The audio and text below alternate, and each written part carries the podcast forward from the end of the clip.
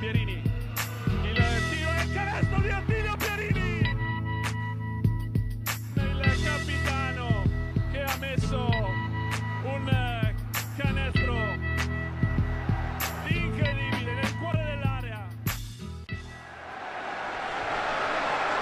Salve, ben ritrovati a una nuova puntata di Immarcabili, sempre più vicini alla conclusione del, dei vari campionati, in particolare eh, della Serie B per quanto riguarda la regular season. Siamo arrivati alla eh, terzultima giornata, è arrivato anche un verdetto importante per, eh, per quanto riguarda le squadre marchigiane, ma appunto andiamo con ordine come solito seguendo la classifica, classifica che appunto vede ormai cristallizzata la posizione dell'Aristo Pro Fabriano, Fabriano che come era lecito aspettarsi, o meglio, come eh, non è così strano insomma da vedere, ha mollato un po' il colpo domenica scorsa, eh, maturata, maturata una sconfitta in trasferta, l'abbiamo detto, eh, Fabriano che ora ovviamente deve centellinare anche un po' le forze in vista, in vista dei playoff, è una partita eh, sicuramente sottotono rispetto alla, alla migliore Fabriano, ma direi assolutamente in controllo, diciamo, nella fase di avvicinamento verso i playoff.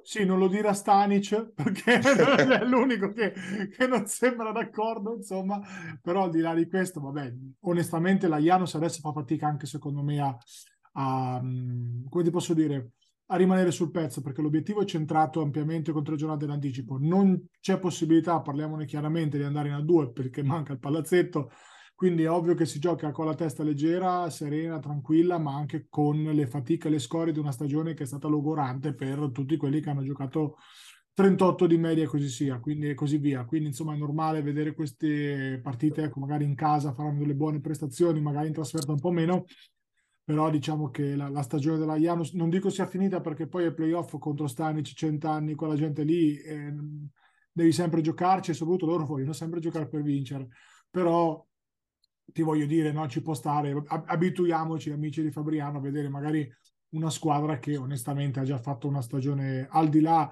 uh, delle più rose aspettative, perché onestamente vero sì, lo possiamo dire, insomma, terzi matematici con tre giornate d'anticipo, con un po' di sfortuna anche come c'è stata quest'anno, è, è un grandissimo risultato. Adesso secondo me, eh, Paglia, non so se sei d'accordo, è già il momento di pensare al futuro, nel senso che a, a avere già la testa il 27 di aprile, 25 di aprile, 24, 22 cambia poco, per iniziare a programmare con anticipo un campionato che sarà strano il prossimo anno, perché sarà una B1 con stranieri, quindi magari eh, bisognerà monitorare il mercato degli stranieri, assolutamente sì, c'è addirittura chi parla che eh, potremmo vedere qualche americano in B1, che ricordiamo non è possibile eh, se non tramite magari contratti di lavoro, assunzioni o robe del genere, o, pa- o, passaporti, magari passaporti europei. No, passaportati, esatto. E quindi cioè, potrebbe veramente, no, potrebbe, cambierà il giorno e la notte. E avere questo tempo per pianificare, per confermare magari un nucleo di giocatori, per poter inserire qualcun altro e magari poter già iniziare a controllare. Io fossi Paolo Fantini, ti faccio gli auguri che ha fatto il compleanno da poco, andrai tutti i giorni lì al palazzetto a vedere, state lavorando, eh, andate avanti, come procedono i lavori, perché me la immagino così la stagione di Fabriano l'anno prossimo, una stagione di, di, mantenimento della categoria con un occhione, un bel binocolone puntato su, sui lavori del palazzetto. Metteranno degli anziani di fiducia a controllare esatto. i cantieri. con le mani dietro la schiena, così. Esatto. Però, però, con la felpa della Ovviamente, ovviamente. Eh, Fabriano che appunto con la sconfitta di Fiorenzuola, a quella la sconfitta di, di, Fiorenzuola di fatto non cambia nulla in classifica, il terzo posto è, è già solido anche perché eh, alle spalle co- continuano a togliersi punti a vicenda le varie inseguitrici e domenica scorsa eh, la, la, sconfitta sicuramente più inattesa è stata quella di Iesi che ehm, arrivava lanciatissima al derby contro Matelica, sembrava non dico tutto apparecchiato per la vittoria della, eh, della General Contractor, tanto più che c'era stata anche la, eh, la vittoria di Piacenza Ozzano che spalancava le porte anche alla matematica, se non sbaglio, per il quarto posto e invece Iesi è crollata proprio sulla più classica delle bucce di banana. Matelica ha sfoderato la partita dell'anno perché comunque si giocava, aveva questa grande chance di chiudere i conti per il dodicesimo posto. Matelica che se l'è andato a prendere di forza con una vittoria probabilmente la più bella, sicuramente la più importante della, della stagione, quindi Iesi resta ancora in sospeso con il suo quarto posto, dall'altro, par- dall'altro, dall'altro lato appunto Alley che a, a, pensarlo tre mesi fa che sarebbe arrivata a dodicesima con due giornate di anticipo, sicuramente ci avrebbero creduto, creduto in pochi. Merito sicuramente in primis a Costrullo che, che la, la, la, squadra la, gli ha dato un po' questo cambio, questo cambio di marcia, ma a tutti un po' che ci hanno, tutto l'ambiente che ci ha creduto, perché la squadra è rimasta la stessa, la società è sempre quella, quindi qualcosa evidentemente è cambiato. È cambiato e il carattere, l'esperienza, ma proprio secondo me la, l'abruzzesità di Tony Trullo nel, nel, nel termine migliore, nella gestione migliore del termine, cioè quella garra, quella grinta che, che piazze calde come Roseto eh, hanno, insomma, no? ti portano ad avere, se ci hai giocato allenato, eh, è stata determinante, no? una, una scossa. La, lasciamo perdere la tattica, la tecnica, potremmo parlare di mille robe, però la scossa emotiva è stata evidente ed ha portato comunque a non mollarci, a non mollare mai e ad arrivare a fare una partita come quella di, di, di, di domenica in cui contro una Iesi che secondo me è arrivata un po' troppo rilassata perché l'inizio di ieri è stato un po' troppo molle. Eh, difensivamente soprattutto, poi quando le partite ti si incanalano male fai fatica a recuperarle nonostante che hai magari anche grande talento. Insomma, era partito super forte, Iesi ma ti parlo nei primi due minuti, poi controparziale, da lì in poi difensivamente è mancata molto e, e tatticamente Filippini non ha fatto il vuoto che avrebbe dovuto fare con l'assenza di Sec, con l'assenza ecco, con Polzelli da finto da 5, anzi senza finto, insomma, che anzi l'ha sofferto tanto, anche Filippini sprecone sprecone, ma anche secondo me la stessa Iesi, l'errore che è stato è stato proprio quello, buttarla troppo sotto in continuazione, specie nel terzo, quarto, quarto, quando la partita già puzzava un po' di bruciato, ecco, sono sempre gli esterni che determinano le partite nel basket, purtroppo è così, non ce ne vogliono gli amici lunghi, perché gli arbitraggi, le aree piene, gli adattamenti, comunque sui post-up, bene o male puoi tenere.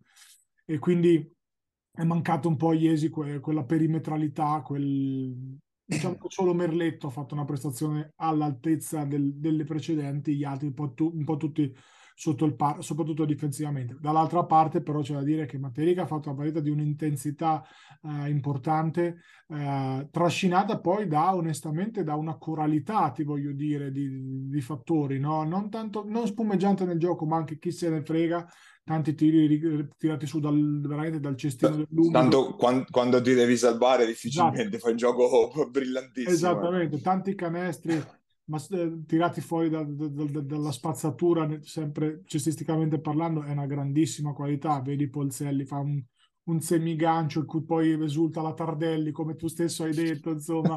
e quello è stato l'atteggiamento, l'atteggiamento decisivo, no? Un paio di bombe di riccio, ma soprattutto, io ve l'avevo detto ad agosto, citofonare Vissani Samuele, che ha messo le due bombe determinanti per ammazzarla Iesi. E ve lo dissi ad agosto, conoscendo il personaggio, agonista, gli agonisti dove li metti, li metti, fanno sempre bene. Magari ci vuole un periodo di assestamento, ma fanno sempre bene. E non è un caso che sia entrato Samuele, ha sparato male, credo fosse un airball, poi ha messo le due decisive, insomma, e, e tutti a casa. Una partita molto bella per intensità, mi è piaciuta veramente un sacco.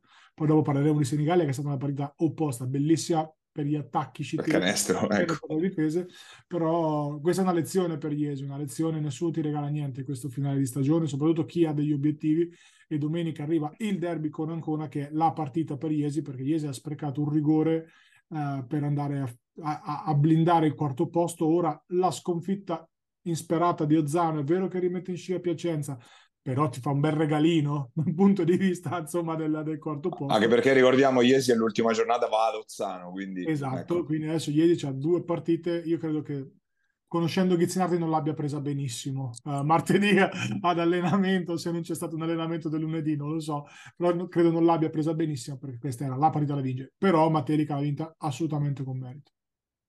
Sì, ma come dicevamo, Matelica già certa del dodicesimo posto e domenica, domenica riposa, quindi sicuramente tempo in più per prepararlo, il, eh, quello spareggio che arriverà contro la quinta a questo punto, che appunto potrà essere una eh, tra le varie Iesi, Ozzano, Piacenza, Ancona, diciamo più o meno dovrebbe uscire da queste qua. Il lotto Senigallia è un po' più complicato per arrivare fin, fin lassù anche per il, per il calendario che si ritrova la Golden Gas di Iesi abbiamo detto due partite complicatissime quelle che arrivano perché c'è il derby con Ancona e poi trasferta ad Ozzano, quindi calendario che mette di fronte due, due scontri diretti importantissimi. Iesi che comunque oggi è ancora quarta e con due punti di vantaggio sulla coppia Ozzano-Piacenza e con quattro su Ancona, quindi comunque ancora padrona del suo destino, però certo che, ecco, come hai detto giustamente, Gabri ha sprecato un, un rigore a porta vuota. Di Ancona abbiamo detto appunto ehm, era ferma per il turno di riposo nello scorso fine settimana e neanche ha pagato troppo dazio alla fine perché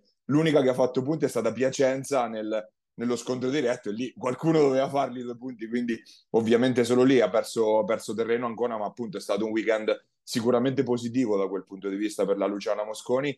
Eh, scendendo c'è appunto la Golden Gas Senigallia, Golden Gas che eh, inizia questo trittico finale contro le prime tre della classe, lo fa andando vici- vi- abbastanza vicino a fare il, il, colpo sul campo della capolista Rieti con una, con una partita che è stata più una sparatoria che una, che una, che una gara di pallacanestro, insomma Senigallia che appunto si è aggrappata alle grandi percentuali, alle, appunto una, una giornata sicuramente positiva a livello offensivo, ritornava Santucci e comunque un, una mano l'ha data, eh, ovviamente non può essere al 100%, ma comunque eh, un contributo sicuramente è arrivato, è arrivato e come Golden Gas che alla fine ne, ha, ne è uscita sconfitta per, perché non ha trovato più il canestro nel finale, sopra, sostanzialmente eh, chiedere di più a Rieti forse era, era anche difficile, no?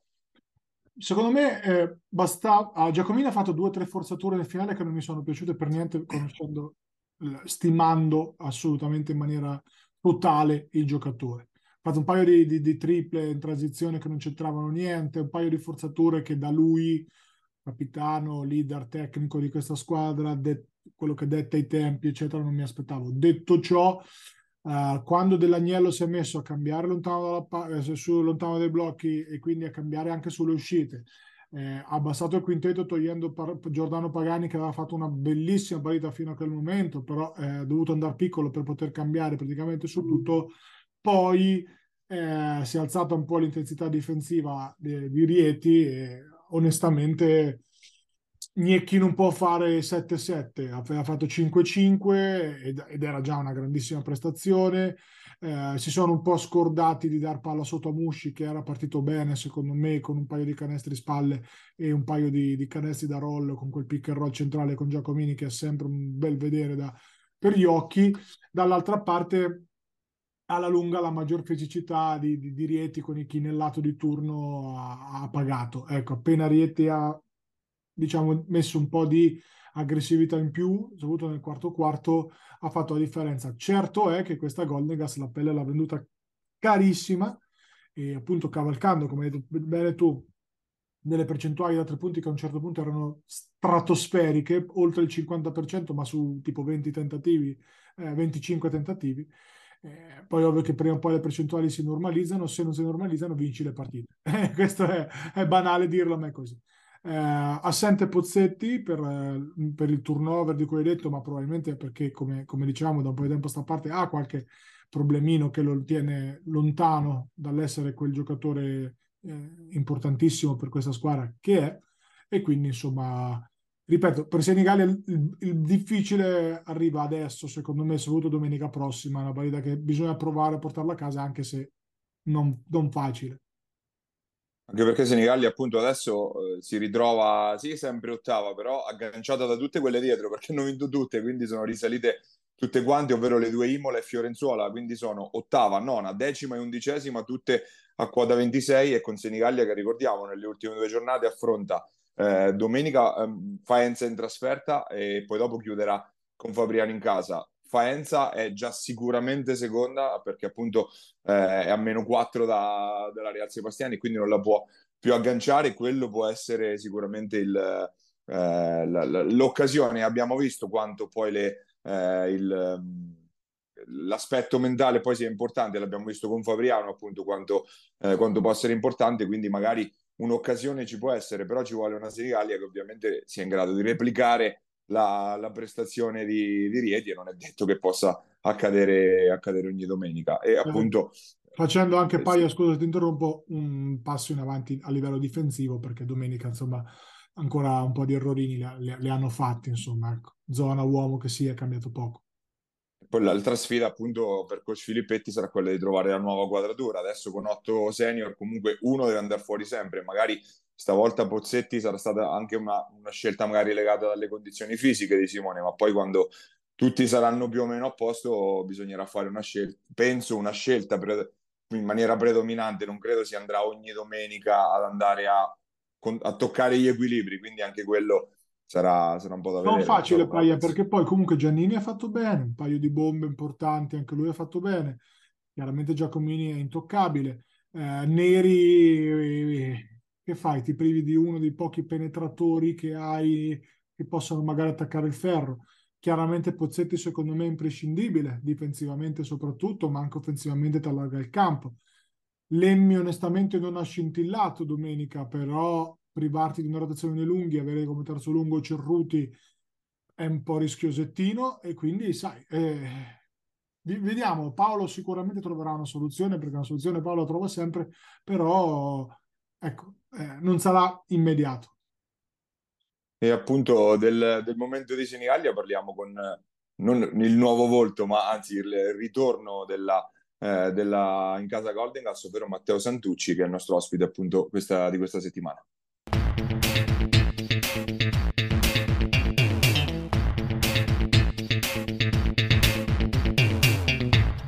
Nostro ospite questa settimana abbiamo la guardia della Golden Gas Senigallia, Matteo Santucci. Grazie di aver accettato il nostro invito innanzitutto. Grazie a voi.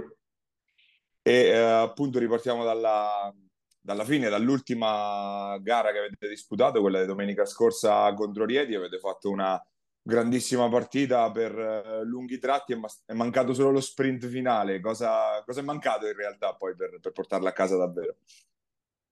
Eh, a dire la verità, abbiamo sbagliato tre layup decisivi gli ultimi tre minuti, e se no veramente si poteva fare il colpaccio. Però a parte quello, comunque abbiamo fatto una grande partita e abbiamo segnato tanto e quindi questo ci ha, ci ha tenuto a galla. E, però dai, siamo contenti anche perché io, io soprattutto dopo quattro mesi e quindi ero un po', ero un po emozionato, però dai, sono contento. Ovviamente ci volevo arrivare a questo, rientravi dopo, dopo, appunto, dopo, quattro, mesi, dopo quattro mesi di stop. Co- com'è stato, com'è stato l'approccio a questa partita per te in modo particolare? Eh, diciamo sì, è stato un periodo, periodo brutto, però comunque il peggio è passato.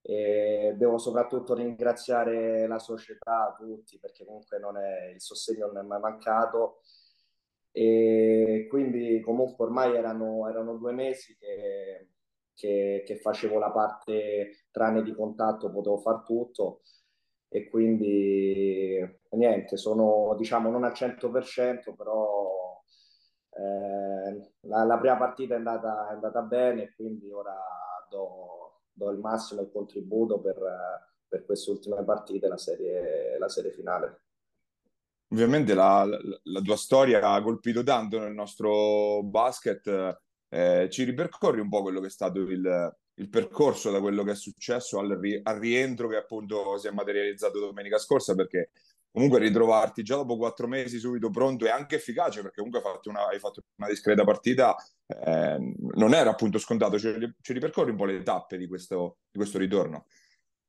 Eh, diciamo, dopo quella partita con Imola quattro mesi fa ho avuto questo malore eh, inaspettato che eh, è, venuto, è, successo così a caso e da lì, cioè, sinceramente pensavo anche di non rientrare, poi dopo comunque tutto, ho fatto tutto il percorso, ho fatto l'operazione e c'era solo di aspettare questi tre mesi che sono di prassi, diciamo.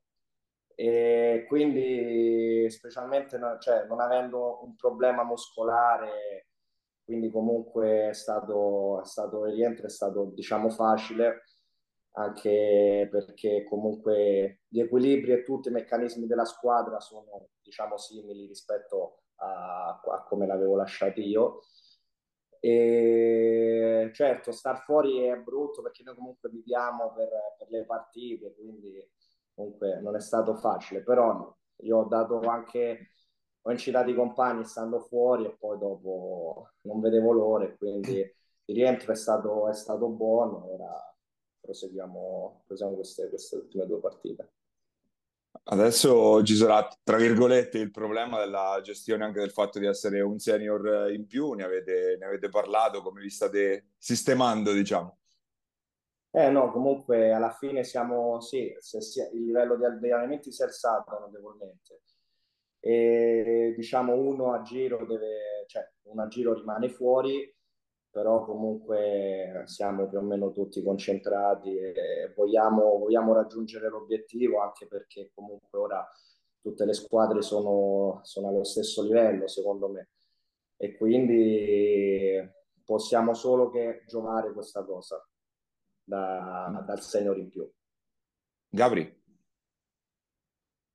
Ma uh, io vorrei rimanere un pochettino su, su, sul campo. Eh, abbiamo visto, partiamo, anzi facciamo un passo, un passo, più indietro, che è una domanda che faccio molto spesso a tutti gli ospiti, diciamo, tra virgolette, nuovi, nel senso che magari non sono abituati, eh, il nostro pubblico è prettamente marchigiano, sono abituati a conoscere chi per le prime esperienze o quasi, insomma, vengono da noi. Eh, che tipo di giocatore sei? Che cosa ti piace fare? Che cosa invece magari vorresti migliorare, visto che comunque, insomma, sei ancora abbastanza giovane, dai, mi sento di dire. Margini ci sono. Sì. No, diciamo, sono sempre stato un giocatore prettamente che mi piace tirare, però comunque come ho avuto l'anno scorso l'esperienza a Leomenia, abbiamo, cioè, ho avuto un ruolo un po' diverso e avevo, cioè, dovevo partire dalla difesa. Però comunque mi piacerebbe molto, molto di più attaccare il ferro e ci devo lavorare, però diciamo, sì, diciamo che ho ancora un po' di strada, quindi questo mi, mi piacerebbe fare. Tra anche abbastanza poliedrico, insomma, è vero che Paglia ha definito come una guardia, però secondo me puoi giocare anche da, da 3 se non da 4 in certi momenti de, de, delle partite, da, da finto 4, che è così, quindi insomma, sì molto perimetrale, puoi andare spalle, insomma, ecco. Senti, invece nella tua carriera i riferimenti più importanti, allenatori, giocatori, compagni, esperienze, quali sono stati? Ma finora io fino a 21 anni sono stato a Roma nella società, quindi comunque ho avuto un gran bel percorso e che abbiamo fatto anche la promozione in Serie B e quindi comunque sono stato, cioè, sono cresciuto molto. E quando sono andato fuori, sicuramente l'anno scorso l'esperienza Omenia, che abbiamo fatto una semifinale e comunque era, era una squadra che, che, poteva e doveva vincere. E, e, nel senso vincere è sempre bello. E quindi l'anno scorso ho preso anche un po' dei giocatori di, di esperienza dell'anno scorso che, che avevo in squadra. E quindi è stato, è stato un bel percorso diciamo.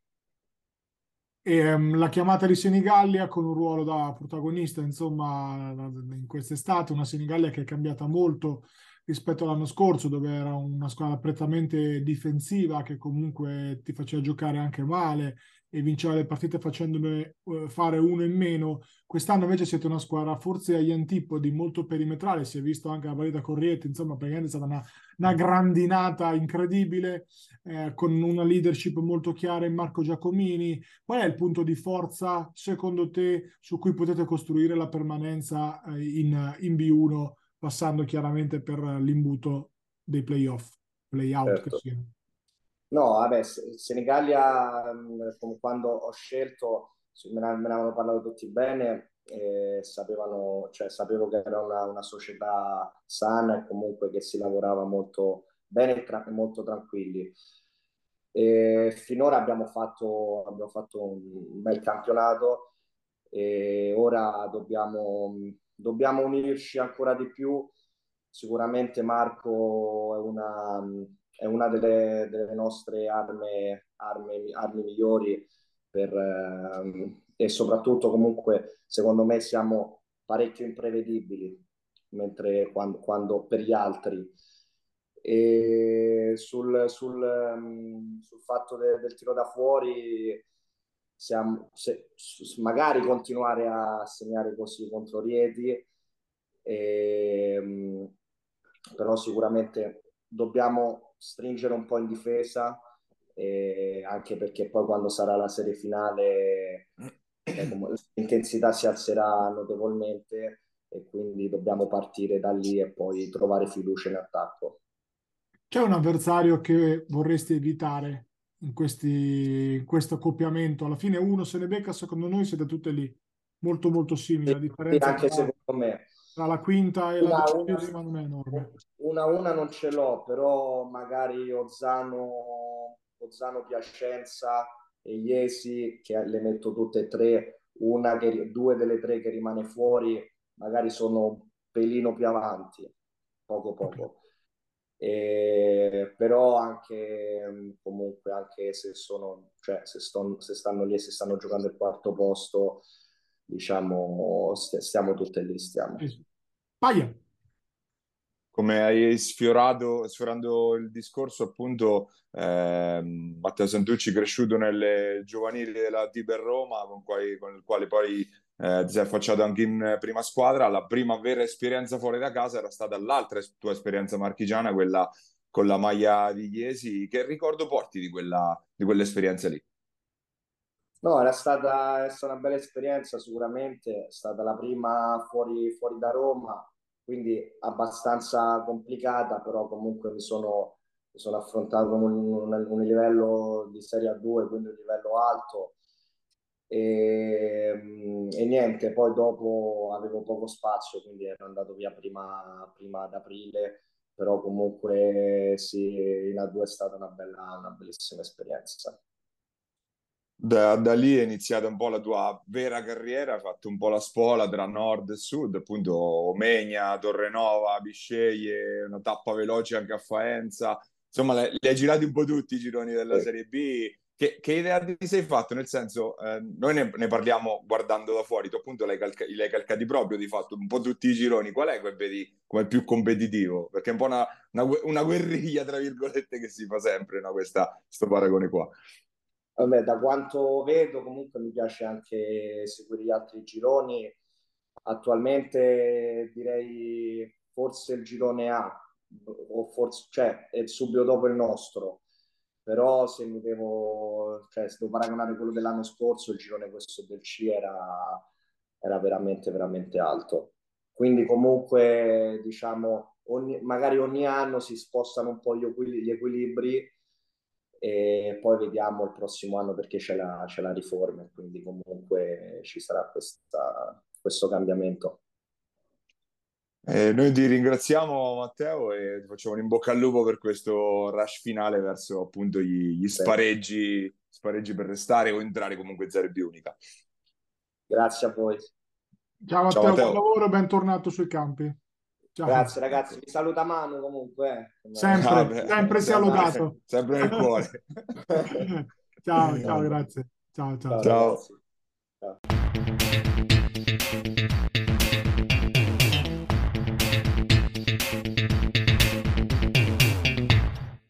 Era Matteo Santucci, guardia della Golden Gas Senigallia, dalla Serie B passiamo ora alla Serie C, in C Gold non, non è, appunto non si è giocato nello scorso fine settimana perché poi eh, rispetto a quando abbiamo registrato si è aggiunta anche la Roburosimo che ovviamente con tutti i favori del pronostico aveva chiuso i conti in gara 2 contro Porto Sant'Elpidio, quindi tutte le serie di semifinale si sono chiuse sul, sul 2-0 con la vittoria di tutte delle prime sei della, eh, della regular season. Ora però in questo fine settimana si parte con le finali, quindi eh, si mettono in palio i primi tre posti per la prossima Serie B interregionale gli accoppiamenti sono quelli di cui vi abbiamo già parlato, appunto Moretti Village Civitanova contro il Pisaurum Pesaro, la Robur, eh, la Robur Osimo trova la Sicoma Val di Ceppo e poi il, quello che probabilmente è il big match di queste finali, ovvero la sfida tra Bramante Pesaro e Attila Junior Porto Recanati. Io Gabri partirei proprio da quest'ultima che è probabilmente la, part- la serie più difficile anche da analizzare, anche perché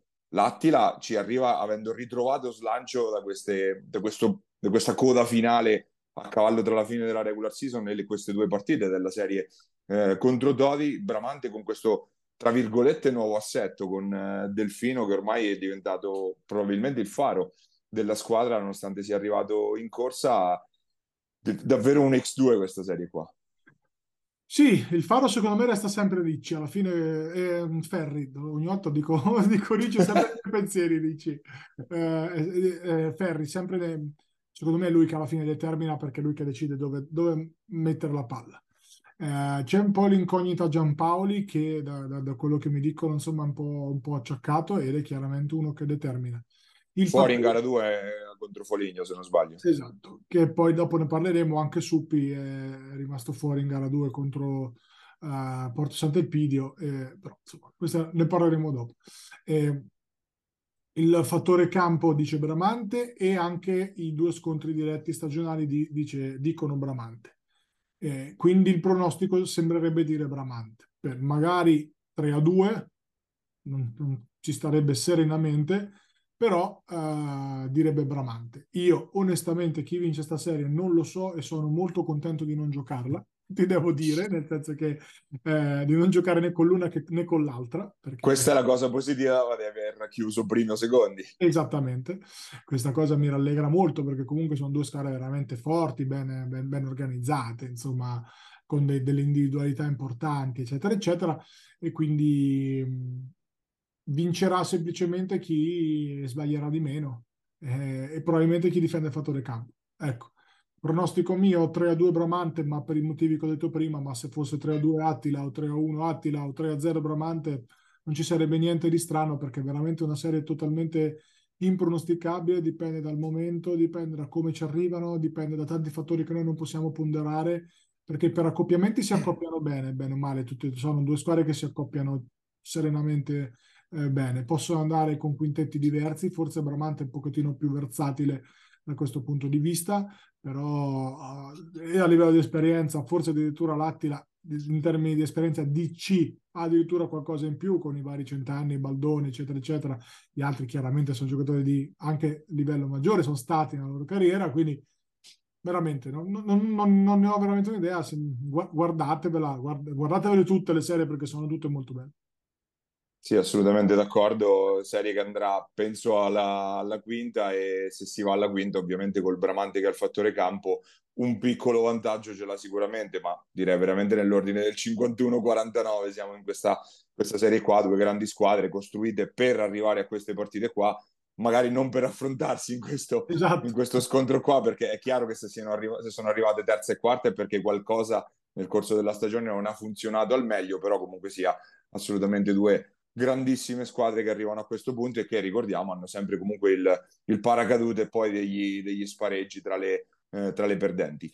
Eh, la serie che ci riguarda, perlomeno per quanto riguarda noi da, più da vicino, è quella eh, tra la Moretti Village Civitanova e il Pisaurum Pesaro, prima contro, eh, contro Sesta, Civitanova che sostanzialmente ha fatto quello che doveva contro Iesi, Pisaurum invece forse in maniera più autor- autoritaria del previsto contro una Sudor che è arrivata invece evidentemente senza più benzina nel serbatoio, però Pisaurum che ha confermato quello che dicevamo all'inizio della stagione, che alla fine poi quando è un roster lungo con giocatori esperti, poi qua, quando arriva la, la, quando la cioccolata si addensa, insomma, arrivi, arrivi a giocartele poi queste partite qua. E quando poi c'è i giocatori di talento, insomma, Bini ha fatto due partite dai 17 la prima e 17 alla seconda.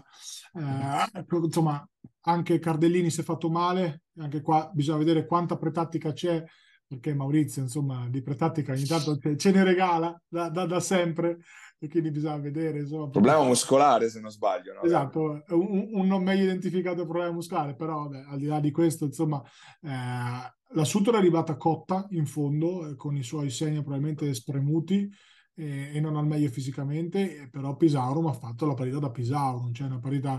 Io non mi aspettavo uh, un, un dominio così, perché la Sutor mi aveva impressionato durante la stagione, però che Pisaurum potesse cacciare fuori prestazioni da Pisaurum, cioè difensivamente solide, e questa versione de- de- della squadra pesarese è molto offensiva dal punto di vista soprattutto degli esterni. Era un po' di anni che non era così, eh, che non aveva così tanti punti in mano negli esterni, insomma, me, me, me, non, fa, non fatica anche qua a crederci.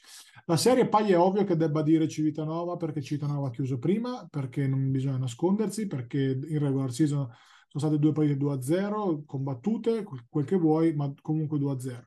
Eh, anche qua eh, non, non, mi sbilancerò mai in un pronostico, mi auguro finisca nel più breve tempo possibile perché eh, avrei degli interessi personali come ce li hai tu, Paglia, quindi no, prima si chiudono queste serie qua e prima si festeggia, speriamo, eh, è sempre meglio. Però è comunque una squadra vera, Pisauro, una squadra lunga, una squadra tosta, abituata a giocare queste partite qua. La differenza, secondo me, potrebbe essere quanto Civitanova riesce ad imporre il proprio ritmo, soprattutto in trasferta, eh, perché Civitanova si è visto a un passo diverso dal Pisaurum per lunghezza del roster, per anche numero di allenamenti proprio, materiali, insomma, per, per proprio come ha impostato tutta la stagione la società e, il coach, coach Schiavi. Eh, però Pisaurum, soprattutto a Baia Flaminia, vero che ci abbiamo vinto, però loro mancavano Bini e Cardellini, da noi mancava il coach uh, Schiavi, insomma, però ecco, Baia Flaminia non è mai banale. Quindi spero che la chiudiamo in tre, ma no, non, non mi aspetto tre passeggiate, ecco, mai nella vita. No, assolutamente. 3-0 io non me lo aspetto, onestamente, te l'ho detto anche fuori, fuori onda, Gabri, però è chiaro che il, il, campionato e il percorso che hanno fatto le due squadre sono abbastanza chiari, quindi eh, sa- sarebbe illogico non pensare alla Virtus come favorita. Io direi sul 3-1 perché poi una partita a Baia Flaminia, magari con, con l'acqua alla gola, il Pisaurum la, la tira fuori da sopra le righe, diciamo, e che quindi possa prenderne una ci sta assolutamente. Quindi credo che possa essere una serie da 3 a 1 per, per la Moretti Village e poi con il Pisaurum che si va a giocare le sue carte negli, eh, negli spareggi.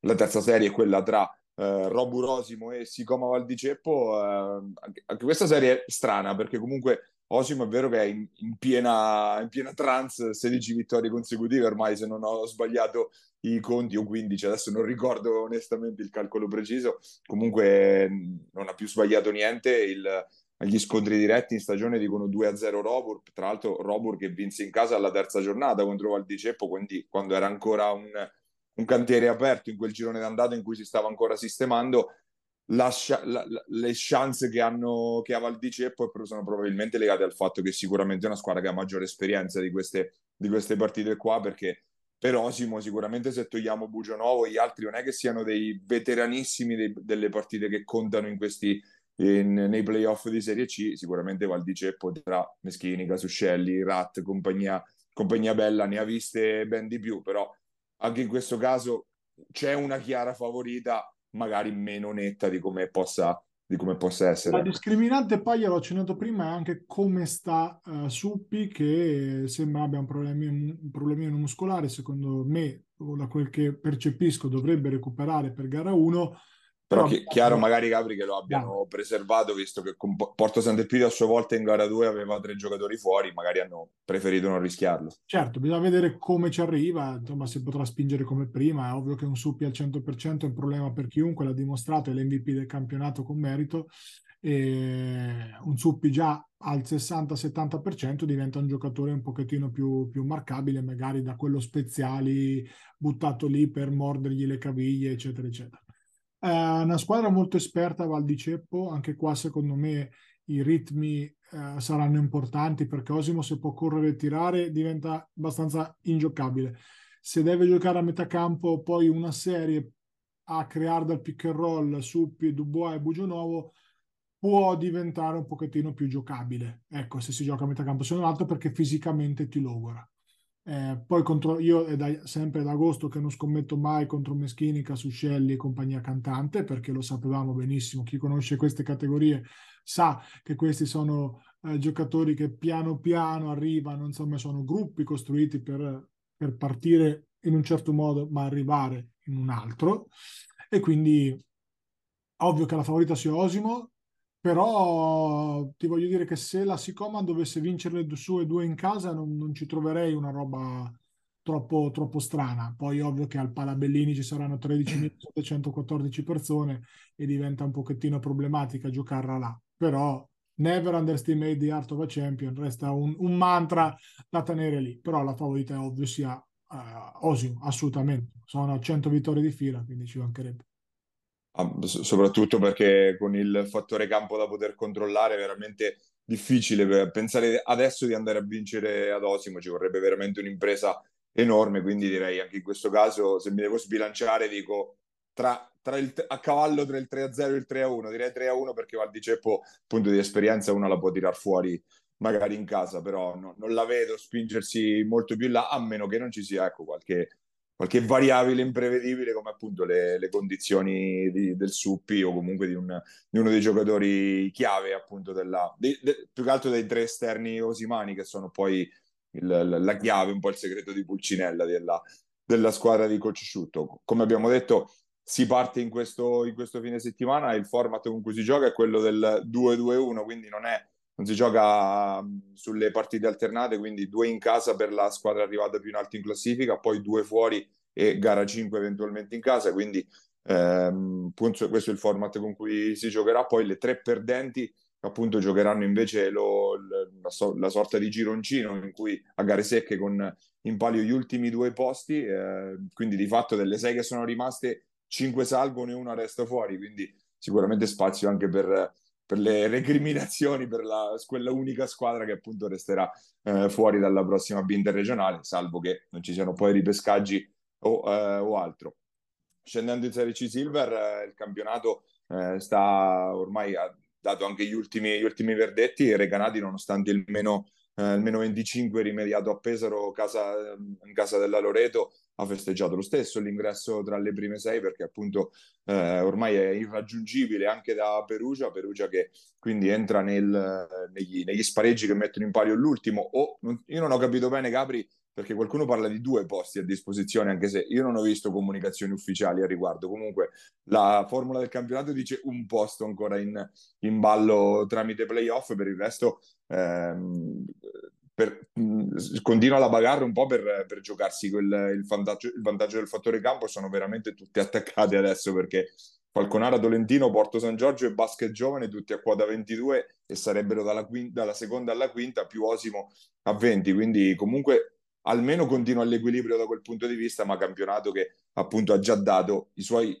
le sue fantastiche sei, diciamo, tra virgolette, quelle che sono entrate nella nuova C unica. Sì, adesso aspettiamo un pochettino di capire, si vedono anche risultati un po' particolari, nel senso che comunque l'Aximum che batte San Marino, uh, ovvio che ormai la San Marino di turno è in vacanza, aspetta eh. il sole eh, per andare al mare a Rimini, Licione, dove vi pare a voi, insomma, quindi eh, è normale che le, le, famose motivazioni di cui diciamo prima adesso fanno la, fanno la differenza, quindi resta un pochettino Porto San Giorgio eh, in caduta libera, questo va, va, sottolineato, una squadra che aveva delle legittime ambizioni e, e, e dovrà passare eventualmente per, per, gli spareggi insomma in zona Cesarini per poter provare a rientrare nella C unica, eh, però eh, io paglia, andrei abbastanza veloce, non ce ne vogliano i, i tanti che ci seguono anche per la C Silve, però in questo momento qua eh, c'è veramente ben poco no, di, di, cui parlare, se non le solite prestazioni di Uranga, se non le solite prestazioni dei soliti no. Uranga che, sta, che stavolta però stava sottotono, solo 8 punti. Questa esatto. settimana ha lasciato la scena a Santinelli che ne ha fatti 25, quindi esatto. sono passati il te- testimone. Verdic di Porto San Giorgio, insomma io sai che ogni tanto butto un occhio su questi, su questi giocatori che non conosco, insomma. Eh, però ecco, sottolineiamo assolutamente la, la, vittoria, come ho già fatto, di, di Osimo, non, non banale, eh, di Falconara che comunque ancora è lì, alla fine vuoi non vuoi, per, per provare a, a, stare lì. E quindi aspettiamo queste ultime giornate per poi capire un pochettino. Tra l'altro una formula anche abbastanza brutta, lasciami il termine Paglia, perché adesso per un mese vedremo delle partite senza senso, per poi dopo tra un mese vedere della gente che si scanna alla morte eh, per, un, per un posto. Quindi una formula abbastanza rivedibile, però no, non, non, è il nostro compito farle, ce ne asteniamo volentieri. Sì, forse si poteva allargare un po' il playoff, il playoff, mettere qualche posto in palio in più, perché veramente ci sono squadre che sono da un mese che sono dentro questo dentro sì, sì. e vanno avanti abbastanza serene. Comunque mancano due giornate di regular season, quindi quelle che definiranno la, la griglia del playoff e poi sicuramente ci sarà un po' più di, un po più di carne di cui parlare, di carne cestistica ovviamente. Eh, vi ricordiamo anche che sono gli ultimi giorni per votare per il, per il nostro All-Star Game, c'è tempo fino, eh, fino, a domenica di fatto per la fine del mese, quindi se non avete votato, visto che eh, lo, lo potete fare una sola volta, fatelo appunto e fate votare anche amici amici e parenti e poi la settimana prossima siamo pronti a dare aggiungetevi agli no? oltre 6.400 voti totali che sono arrivati una valanga che neanche alle presidenziali francesi di qualche mese settimana fa quindi eh, bene così, insomma. Cercheremo di fare anche un eventino carino che possa, sarà ingresso gratuito, ve lo dico già, quindi insomma che possa anche essere una festa vera e propria per, per la pallacanestro, per il massimo campionato di pallacanestro marchigiano. Al solito ricordiamo, lo trovate sul sito di Immarcabili, immarcabili.it, la voce la trovate in alto All Star Game, basta che cliccate lì, trovate l'elenco dei giocatori divisi nelle due, nelle due conference e fate insomma il vostro, il vostro gioco.